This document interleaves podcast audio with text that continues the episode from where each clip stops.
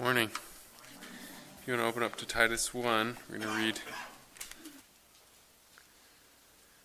starting in verse 1 here. We'll read the whole first chapter. Paul, a servant of God and apostle of Jesus Christ, for the sake of the faith of God's elect and their knowledge of the truth, which accords with godliness, in hope of eternal life, which God, who never lies, promised before time began, and at the proper time manifested in his word through the preaching, with which I have been entrusted by the command of God our Savior. To Titus, my true child in a common faith, grace and peace from God the Father and Christ Jesus our Savior. This is why I left you in Crete, so that you might put what remained in order and appoint elders in every town as I directed you. If anyone is above reproach, the husband of one wife, and his children are believers and not open to the charge of debauchery or insubordination, for an overseer, as God's steward, must be above reproach. He must not be arrogant, or quick tempered, or a drunkard, or violent, or greedy for gain, but hospitable, a lover of good, self controlled, upright, holy, and disciplined. He must hold firm the trustworthy word as taught, so that he may be able to give instruction in sound doctrine, and also to rebuke those who contradict it. For there are many who are insubordinate, empty talkers, and deceivers, especially those of the circumcision party. They must be silenced, since they are upsetting whole families by teaching for shameful gain what they ought not to teach. One of the Cretans, a prophet of their own, said, Cretans are always liars, evil beasts, lazy gluttons. This testimony is true, therefore rebuke them sharply, that they may be sound in the faith, not devoting themselves to Jewish myths and the commands of people who turn away from the truth. To the pure, all things are pure, but to the defiled and unbelieving, nothing is pure both their minds and their conscience, consciences are defiled. They profess to know God, but they deny him by their works. They are detestable, disobedient, unfit for any good work. Amen. Well, I'm going to just start with an overview. I've got the PowerPoint here, uh, I think, of the whole book of Titus, and I just thought it would be good to pull this up and go over it, which yeah. Sure. Um, so we talked about for uh, we did this overview when we first started, but then we talked about God and the gospel and how that in each of the three chapters is the foundation for what he's going to say, how he's going to apply it. The first chapter is this chapter we just we just read, which we're going to cover today, about the church. How does the gospel that who God is, and how we can be right with God. How does that work its way out in our life as a church? And then in the second chapter, he goes over individuals. How does that work our, work its way out in our own individual lives and families? And then in the third chapter, it's in relation to how we interact with the world and different, um, either individuals or the government, things like that. And in each of each of the three chapters, he has he gives us something positive, some positive examples, and then he gives us negative things to avoid hitting that same point. So today, this is just kind of giving you context. We're covering this this first chapter. Way we could summarize the whole book is just two points: truth and life. So here's the truth. How does that apply to your life? Uh, the way Paul says it in chapter one, if we just use the, his own words here in chapter 1 at the very beginning, he says, The knowledge of the truth, so that would be truth, which accords with godliness. So, how that changes our, us in our life. So, that's the way he says it. Godliness couldn't fit in this little box, so I just put life, basically trying to get across that it affects our life. So, those two points uh, could be the whole, the whole outline repeated over and over three times in chapter 1, 2, and 3. So that's what we're going to cover today. How does this affect the church? Well, the church specifically is a place for truth. Um, and he talks a lot about that. But also, knowing that the gospel affects our life, how does that work its way out in the church? So, we're just going to look at these two things in terms of the church how does this look in the church? And I've kind of made a two part outline. I'm there's a whole list here, and I've just kind of categorized everything he said into these two points, which is how does the gospel, God and the gospel, affect the church? And he gives us things that that we should pursue and things we should avoid, both in terms of truth, holding fast to truth, or and as well as in our life, um, a place where it's not only truth, but it applies to our life. It changes us individually. So how does that work its way out in the church? So we're going to start just. I'm going to go through the order that Paul went through. This is uh, just what we're going to go through, but I'm going to start with just one of the two. So let's just start with life. Um, how does this work its way out in terms of life? Well, the first thing is that we want to notice about this chapter is he's giving commands about elders. So one way that the Paul, what he's trying to say here about the church is that the church has elders. Uh, he actually calls elders a couple different names here, elders, and he says overseer in chapter or in verse seven, chapter one.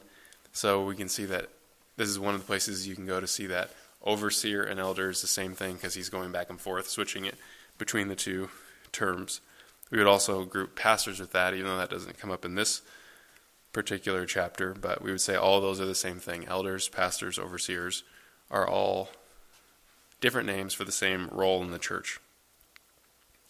And so he's talking here about the church, and he's giving commands to Titus. What do we do now that he's kind of established in 1 to 4 the gospel, God in the gospel? Well, what should Titus do in light of that in terms of the church? And he says, appoint overseers, appoint elders, and he gives the criteria. What is what should that look like in the church? Well, the first thing that he talks about is that the church should have elders that have two things. One, they hold fast to the truth, and two, there's godliness in their life, which really is a summary of the verse we already covered last week and the week before that, in verses 1 to 4 knowledge of the truth which accords with godliness. That could be really be a summary of this whole section we read, and you could split everything he says into those two categories knowledge of the truth and then godliness. How does it affect their life? And so he starts with life in here when he's talking about elders. And so that's where we'll start. So I just want you to see that I put uh, the whole thing in terms of here's things that, that should look like positive, and here's things that it shouldn't look like, should not, should be avoided. And so I just made this list and then I put it all together. So what I'm going to do is just take one step back and do an overview, and then we're going to hit each one of these little things just briefly as we go through. But the first thing I want to notice is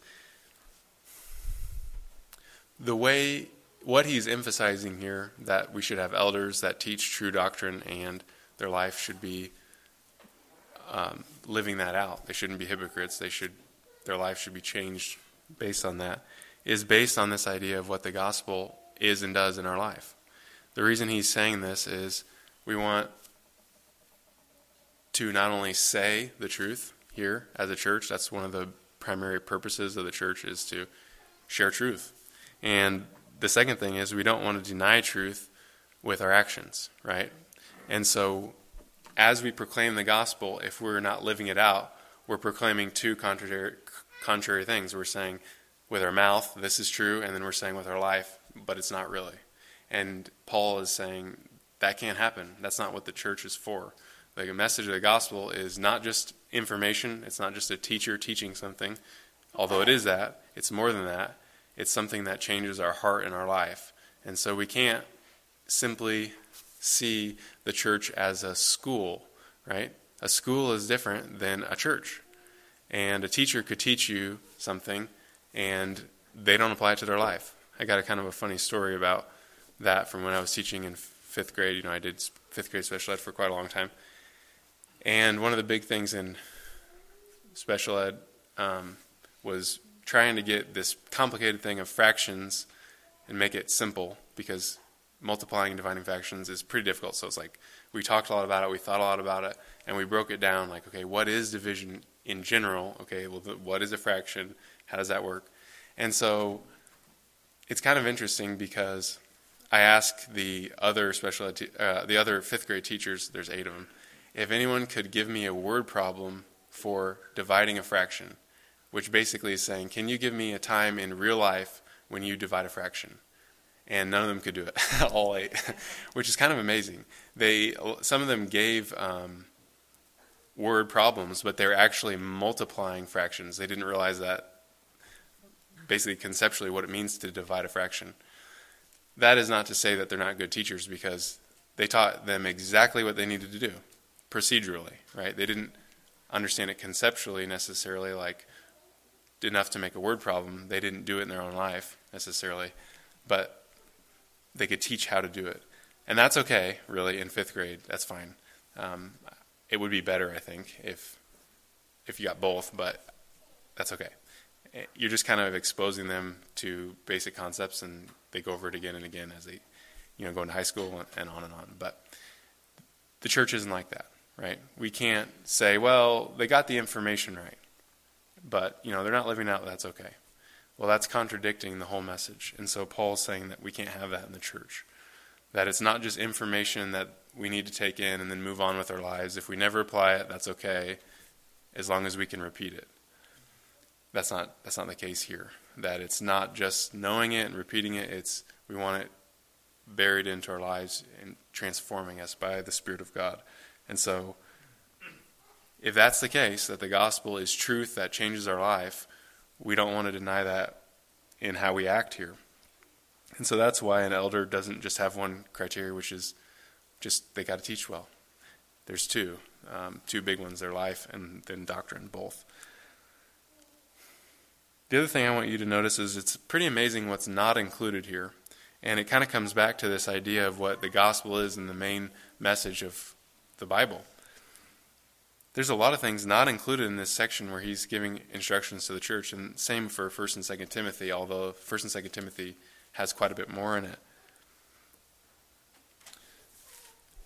it really goes against, in some ways, our culture. Like, we live in a pretty instantaneous culture. And uh, I read one summary that was said basically our culture likes, we want things instantaneous and casual. That's what we'd like. We don't want to go deep and we don't want it to be slow. And that's kind of what our culture is. And I think this quote was actually before like YouTube and and TikTok and those things. So it's like we went from books, which take hours and hours to read, to the evening news, which takes 30 minutes, to YouTube, which takes three minutes, to TikToks, which takes 30 seconds. And so we're just shrinking, shrinking, shrinking, shrinking. We like things instantaneous and shallow. Church is not set up that way. The main way that God is getting across what he has to say in the Bible is week in and week out, talking about his word over and over and over throughout a lifetime. And it's not enough just to come and listen, but it has to change our life. And it's not enough just to come and be here in the same room. We actually have to know each other's life. And that's what this passage is saying is it's not enough for me just to be able to stand up here and talk to you if you don't know me at all. Um, that the reason I can be up here is because you know me and my life actually corresponds to what I say. And if it didn't, I shouldn't be up here. Um, and so, and the same for all the elders and deacons. And that's really different than our culture, isn't it? It's our culture, you can see over a lot of areas, whether that's politicians or news people or whatever, it's, it's okay if they just present it well and we don't need to know about their life. And we could just overlook that. The church isn't like that. And the other thing I want you to notice is if these two, both these pieces are essential, it makes sense why God made the local church the way He wants the message of the gospel to go out. Because He could have done it different ways. We could have said, Paul could have said, Titus, when you go to Crete, I want you to write one really good book and then pass it out to all the all the towns. Well, what piece would that miss? in terms of these things that the gospel is communicating? Well, the life, right? You can read a book and not know a person and not see, wow, this really changed their life. You could say um, something, have one big really event once a year, you know, and everybody come together on Crete and teach them the message of the gospel.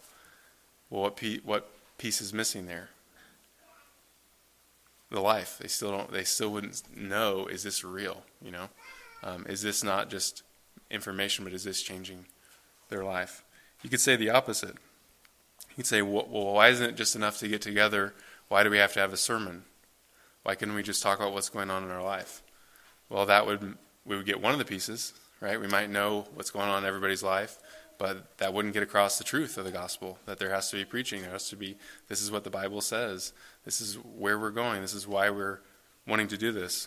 And so, God has set up the primary way that His truth goes forth. That His people are matured. That His gospel has a place in each city where there's a church.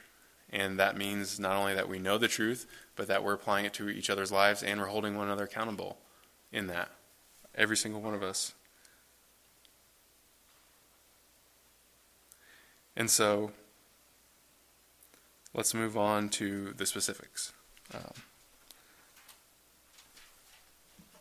so, I'm just going to go over what he says. This is just in terms of, this is particularly for pastors, is who, he's talking to.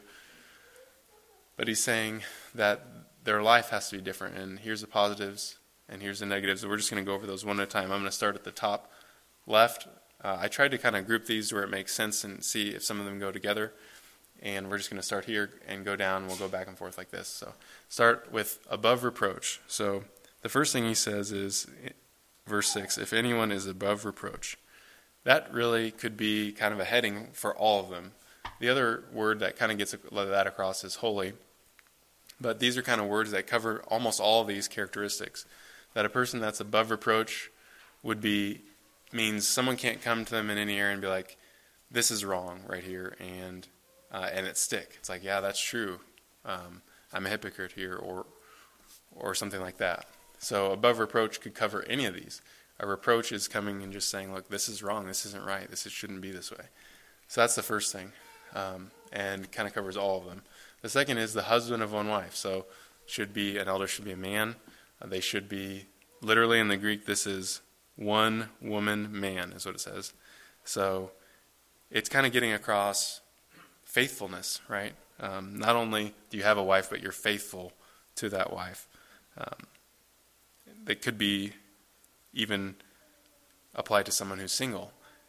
If you say it one woman man, it means you're not even though you're not married yet, you would still fall under the criteria of being a one woman man. Does that make sense? You're not um, promiscuous and things like that, even if you are single. So that's the first thing. The second, which is obviously about his home life, the second is having faithful children. I put faithful children here because there's actually some translation things here. ESV says children who are believers. New King James says, faithful children. What does the NAS say? Children who believe. Children who believe. Well, this same translation issue, because you could translate it either way, comes up later on when it talks about slaves. It says in the New King James says, showing all good fidelity, which means basically being faithful in your work. And so it, it could be translated either way. The way we take it here is having faithful children. Otherwise, what would happen is children who are believers means when you have a new kid, you step down until they become a Christian, um, which uh, would only work that I know of in churches where they baptize babies because it's like, well, now they're a little Christian, um, which we obviously don't do that here, but we would take it faithful children. Not that every child has to be a believer, but they have to be faithful. One of the reasons is the second half of the verse is kind of contrasting it, as opposed to having children that do that uh, are open to the charge of debauchery or insubordination. So you can see how those are contrasting one another. Faithful children, so there's some semblance of discipline, and um, the children are disciplined. They're not open to the charge of debauchery or insubordination, so out of control. This is the home life of the the elder.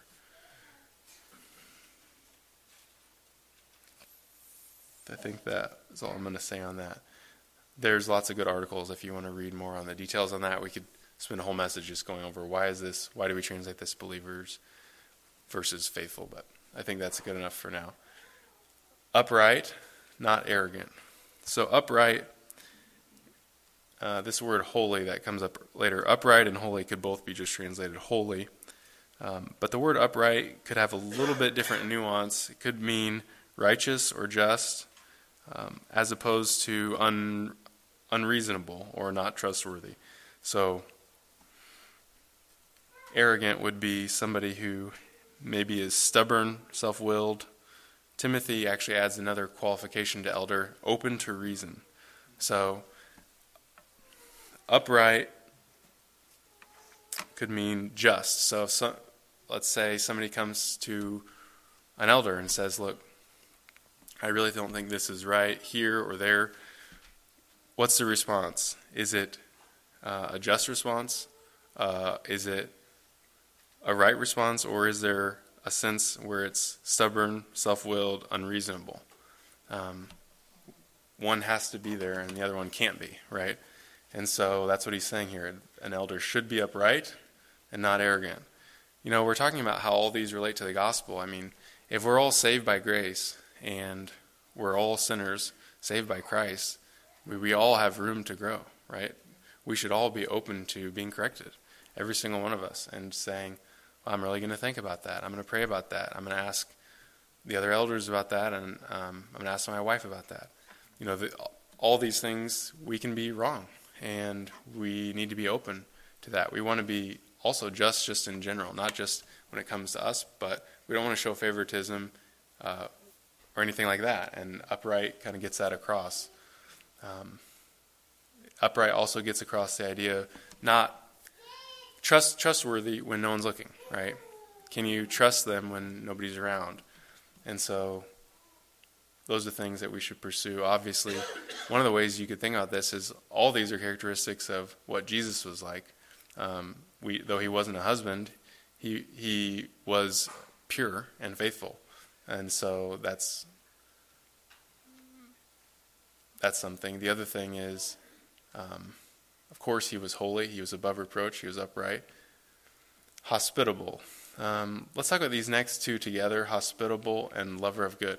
Because I was thinking about these verses and thinking about, wow, it's really strange that the word love isn't in here because in my mind it's like love is such a big thing and paul makes it such a big thing in these other pastoral epistles where he says the aim of our charge this is first timothy the aim of our charge is love that issues from a pure heart. That's for all of us but specifically too to elders. And i was thinking well why isn't love in here? And later on love comes up in this chapter 2 when we talk about every characteristics of every christian. Love comes up and i was like why didn't he put love in here? And actually what I realized is he put love in here twice, but you just can't see it in some of the English translations. And these two words both start with the word love, and they're actually compound words, and that's why you can't see it in some of the English translations. But hospitable is just one word smashed, two words smashed into one, which is love stranger. That's what hospitable is. It's very clear uh, when I was looking at this in the Greek love stranger. That's what hospitable is. That's why I put it as opposed to violent, because Obviously, violent is something that it puts as a negative. You should, an elder should not be violent. Uh, I think towards anyone, but their family, but definitely to strangers. Violence is definitely an opposite of love there. Um, so love stranger, love people, love not just the people close to you, but love outsiders. And then the second one is one word again, and it starts with the word love, and it's smashed with good. So, lover of good. And this is a really interesting one. I think it would be good to give a, maybe a whole message on this idea sometime a lover of good, because it covers a lot of things. Um, it covers God, loving God, uh, it covers uh, treating others, so many different ways we can treat others. There's a verse in the Proverbs that says, devise good. Um, devise good plan and think about things that are good and do them. Um, that's kind of an amazing idea. That specific verse in Proverbs is contrasting those who plan evil versus those who devise good. It says those who devise good meet steadfast love. So I think it's Proverbs fourteen twenty two. I'm just going to read it so I can get word perfect.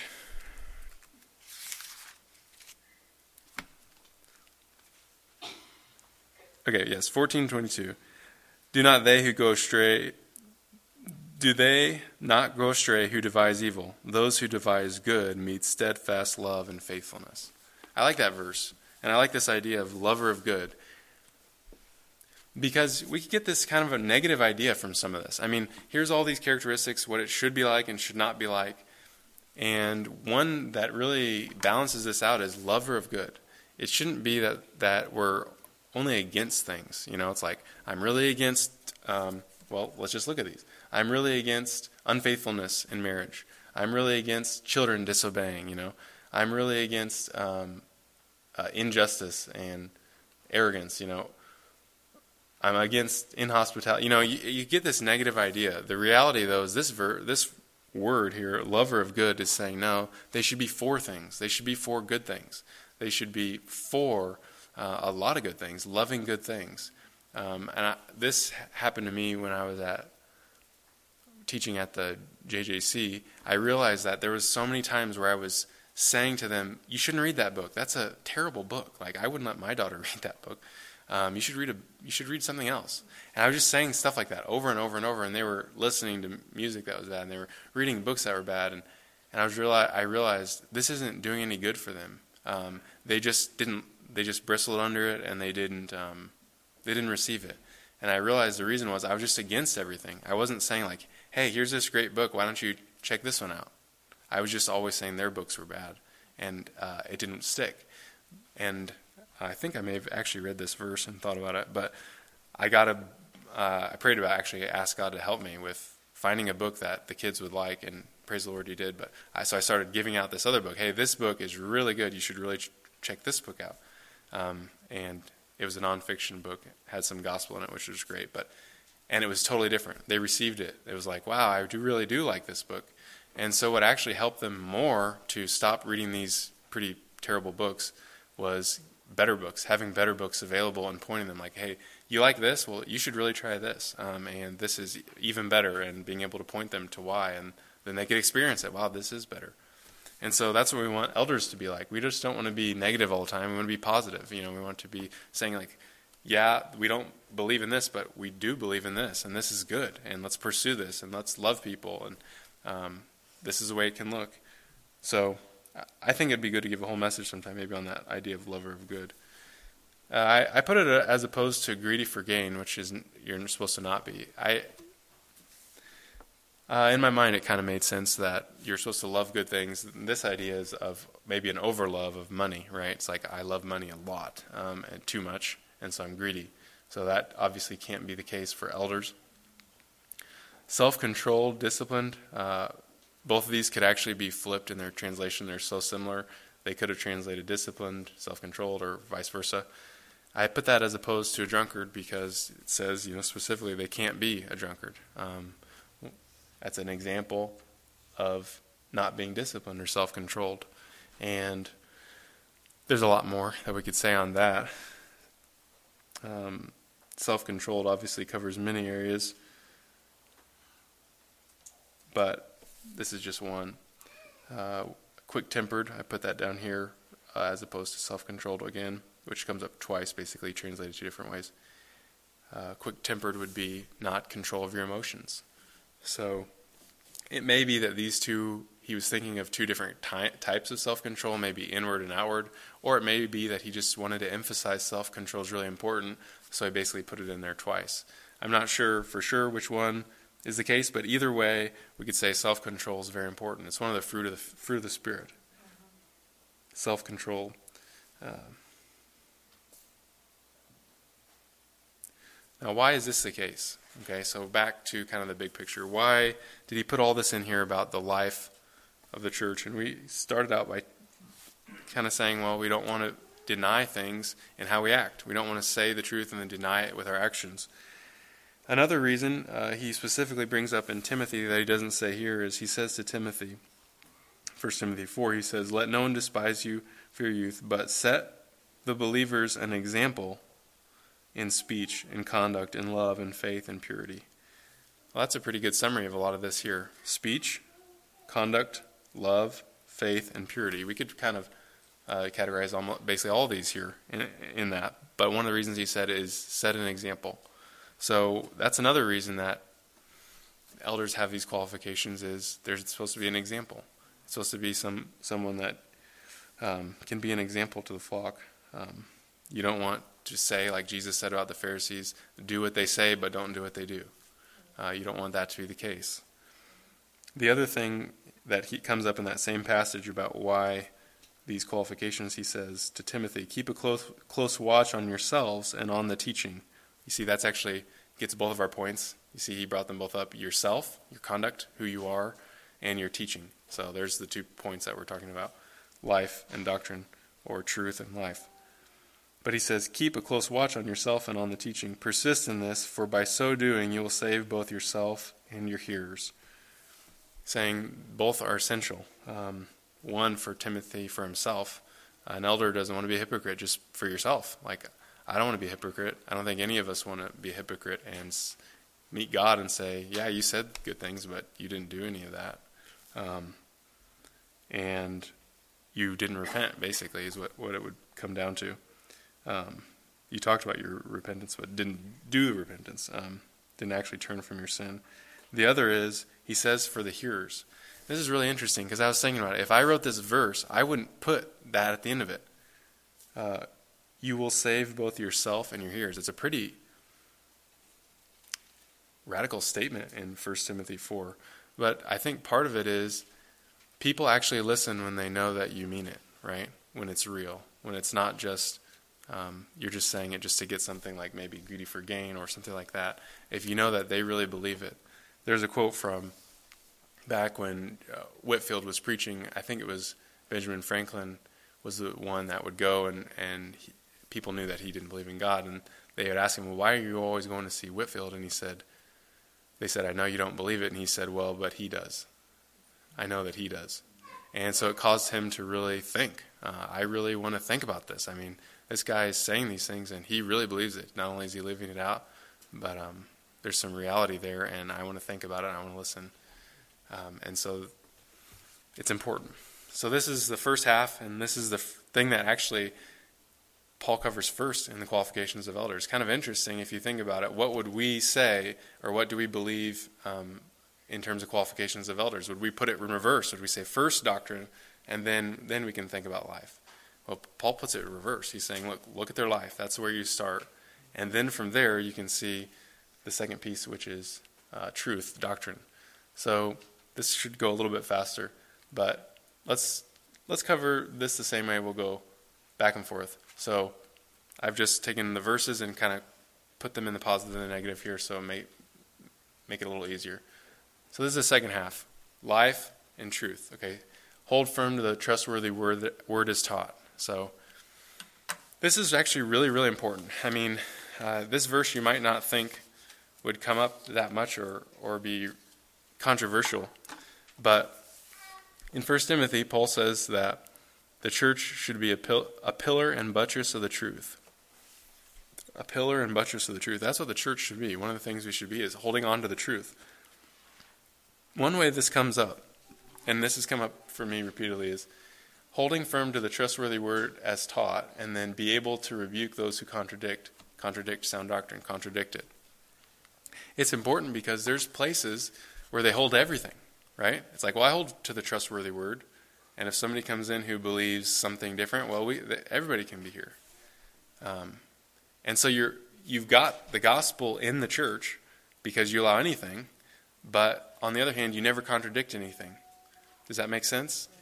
That you can have places where people come in and say, "Here's what I believe. I believe that Jesus died for my sins. That uh, you can you're saved by faith, not by works. That uh, you need to be born again. That's you're actually trusting Him. You're changed from the inside out by the Spirit of God, and that really changes your life. And people say, "Great, yeah, you're welcome here." And then the next person will come up and say, "Hey, I believe that, uh, um, you know, I'm saved by faith and my works. I, you know, I come on Sundays, but I don't really um, take it that seriously." And they say, "Great, you're welcome here." You see the difference? That the first person might think, "Great, this is a place for the for the gospel. This place believes the truth."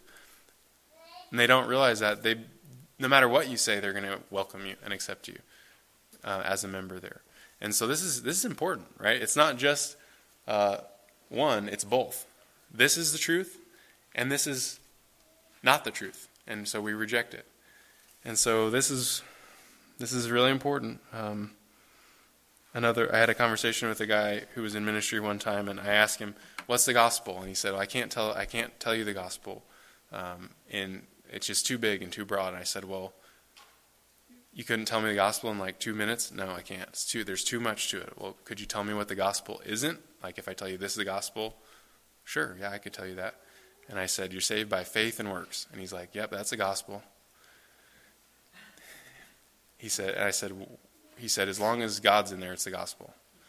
And so you see, it's a it's an example of just taking everything. It's not holding fast the trustworthy word and rejecting what's what's wrong. It's just oh, we'll just everything, anything that's got about God, we're just going to receive it.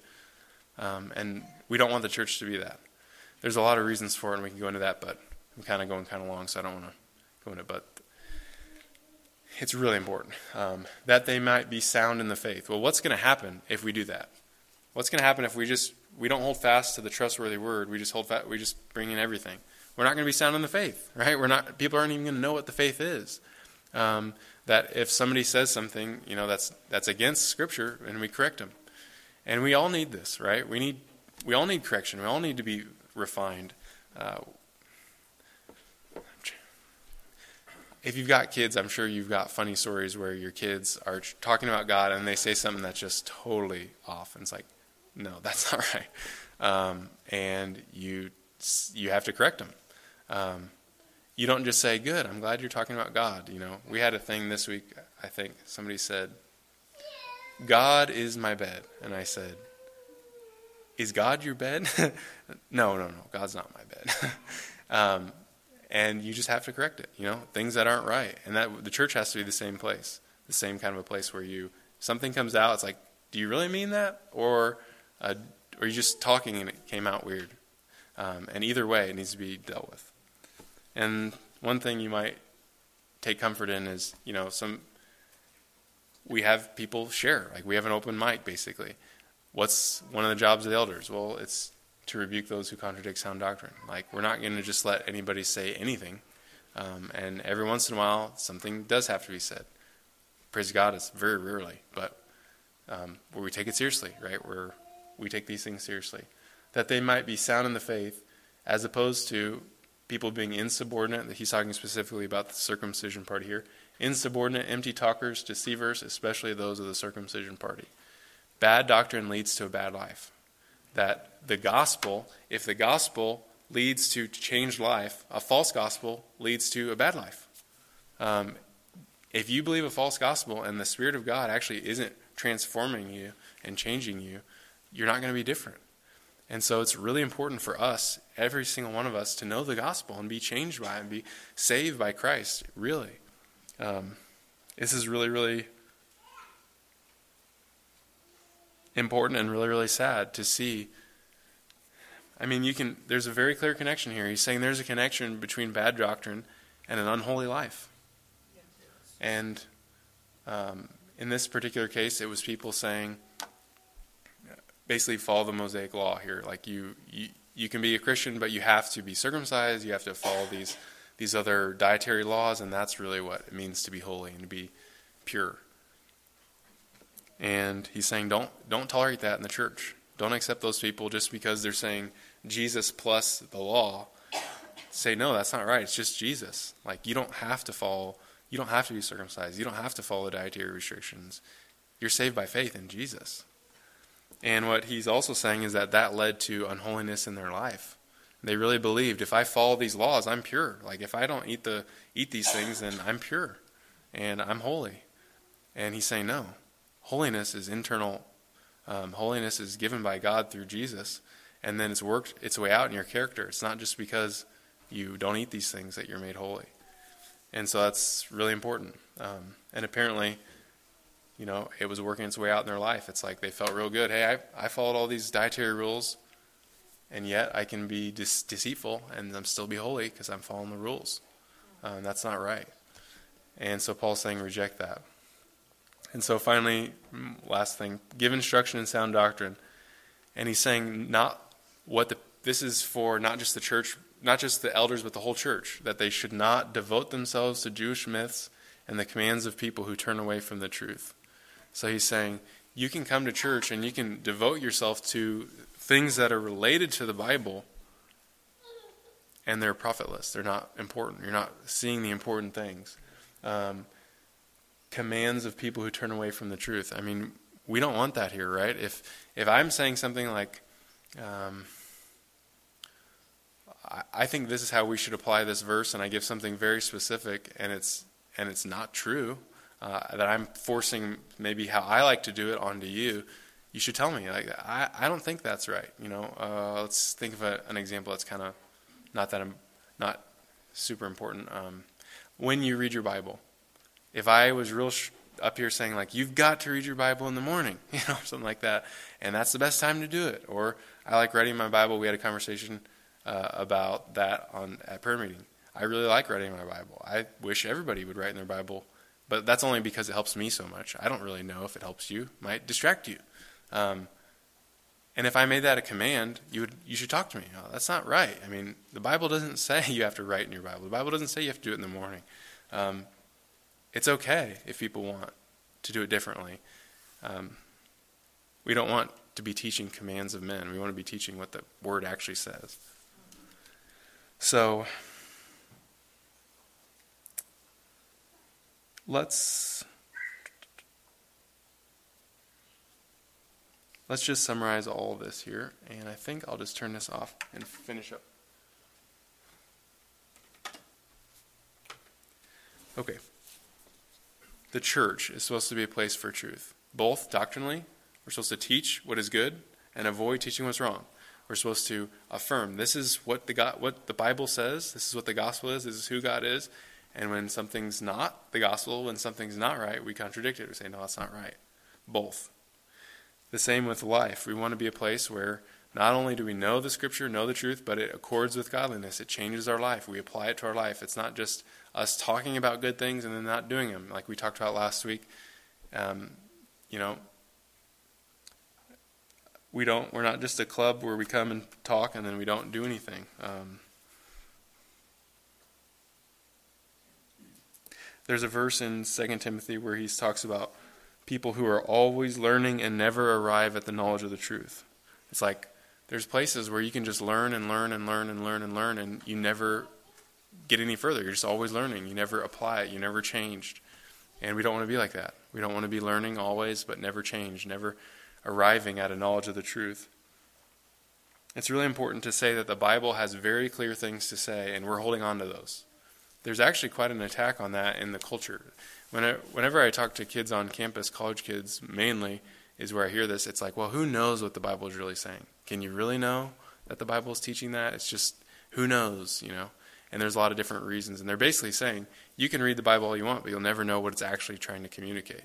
The reality is, that's not true, right? The Bible is very clear. An example is Jesus who says to the Pharisees, Have you not read? And then he quotes a verse. So that actually teaches us something.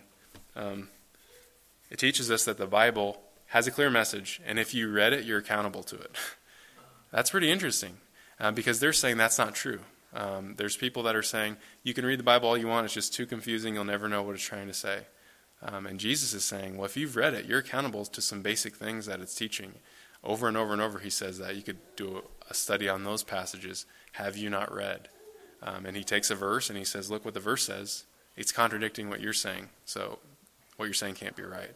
He says it about marriage, he says it about the nature of the afterlife, things like that. So the Bible's clear. The Bible has a clear message, and we're responsible to teach it and to know it, and we're responsible to obey it when we read it.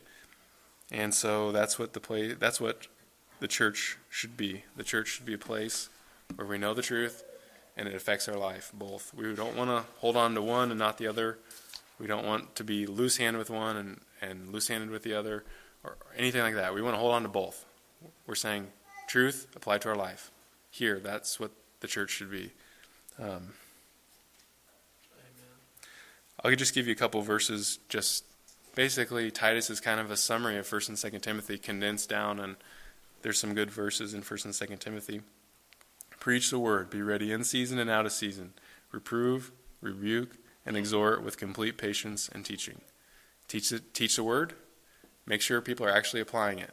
If they aren't, reprove, reprove rebuke, exhort. So, rebuke would be you're, you're doing the wrong thing, exhort would be now do the right thing, go this direction. Teach, and then encourage people, you've got to be applying this. Um, now, the last verse, two verses in, in chapter 1, there are very specific contexts because they sound like they could be applied to basically any anything. It says in Titus chapter 1, 15 and 16, To the pure all things are pure, but to the defiled and unbelieving nothing is pure. Both their minds and their consciences are defiled. They profess to know God, but they deny him by their works. They're detestable, disobedient, unfit for any good work. So the reason I bring this up is different guys in the jail have quoted this verse to me and basically used it to say, like, I can do drugs if I want. Look at this verse. It says, To the pure, all things are pure. Um, and that's not what this verse is saying. This verse isn't saying you can do whatever you want. This verse is saying that in this context of the circumcision party who are eating, you know, the saying, I've got to eat this, and I've, if I do these laws, then I'm clean, he's saying that's not true. You're made clean by your faith. Uh, to the defiled and unbelieving, nothing is pure. So it doesn't matter if you eat, if you follow all these dietary laws and, and all this stuff, if you're not trusting Christ, if you're unbelieving, that doesn't purify you. And that's what he's saying here. Um, so I just wanted to make sure that's clear.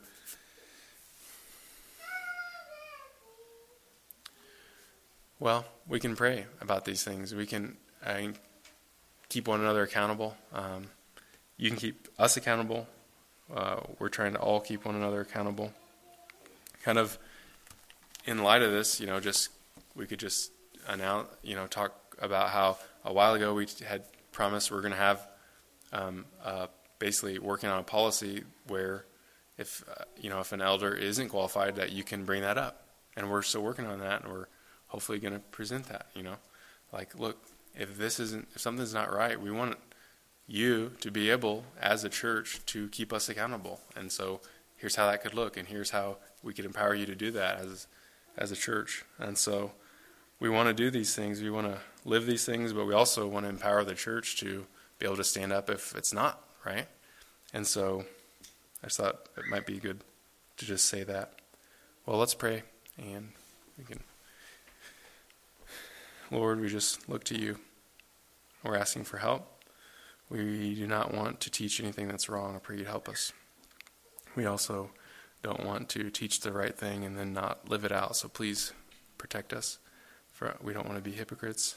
Um, help us to be good dads and husbands and Christians, just in general.